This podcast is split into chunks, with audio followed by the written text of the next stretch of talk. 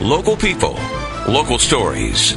This is the KDKA All Local on Pittsburgh's news, weather, and traffic station. 100.1 FM and AM 1020.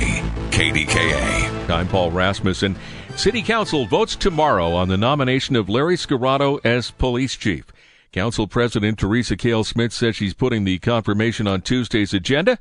In a statement saying the majority of the members of the council seem to have confidence in his ability to serve as a chief.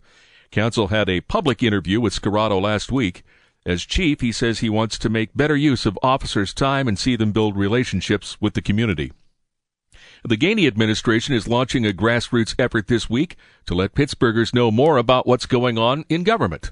News Radio KDKA's David Ballarato has more. It's called City in the Streets, and starting Wednesday and going through October, the administration will send government officials into the communities to allow for more back and forth between residents and public servants. But they'll be doing it in more of a block party setting.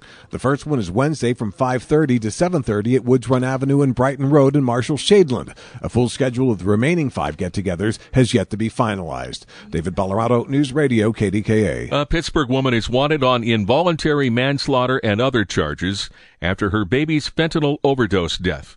Police have an arrest warrant for 33 year old Katie Grimes. Uh, the, medical, uh, the medical examiner determined four month old Naoki Hines had fentanyl in his system after he was found unresponsive. Investigators say they found a stamp bag inside that Carrick home. A Pittsburgh based company is the first to win FDA approval for a new gene therapy to treat a potentially deadly skin disease. News Radio KDKA's Melinda Roeder has details. It was years in the making. Now, Krystal Biotech's tropical gel to treat dystrophic epidermolysis bullosa, known more commonly as DEB, is FDA approved.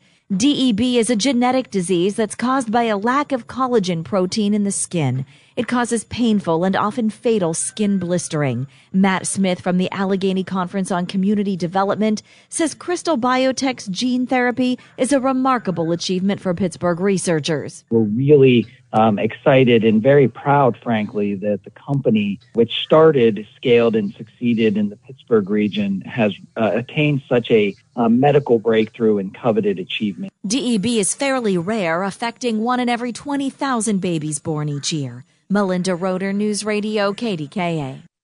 A Pittsburgh man accused of robbing two banks last month was arrested Sunday for the same crime. Rashawn Coleman was arrested in April for robbing two banks in Shadyside. Yesterday, he allegedly robbed one of those banks a second time. Police say he was released from a rehab facility Saturday to do some shopping and failed to return.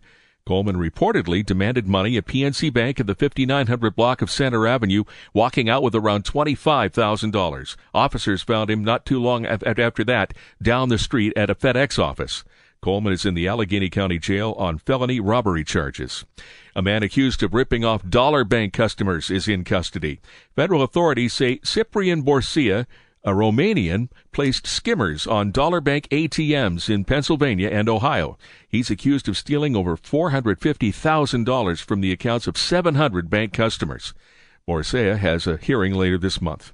Southwestern Pennsylvania is one of five regions selected as a workforce hub, an area where the Biden administration will partner with state and local officials to expand the workforce, fund pre-apprenticeships, and career and technical education programs. The White House says the region was selected for its growth in advanced manufacturing, including robotics and clean energy. The other workplace hubs are in Phoenix, Columbus, Baltimore, and Augusta.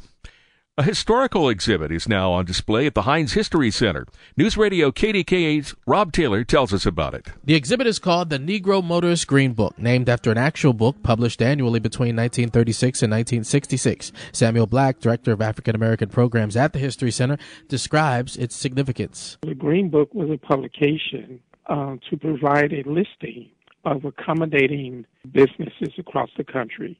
Uh, but these were businesses that did not discriminate against African American travelers or customers. The exhibit also shows in detail some Pittsburgh businesses in the Hill District that were included in the Green Book, such as Scotty's Restaurant Service Station on Centre Avenue and the Flamingo Hotel on Wiley Avenue. The exhibit runs until August 13th. Rob Taylor, News Radio, KDKA. Thanks for listening to the KDKA All Local. You can follow or subscribe to this podcast in the Audacy app or wherever you get your podcasts. For the latest breaking news, traffic, and weather, be sure to tune in to KDKA or download the Audacy app to take us with you wherever you go.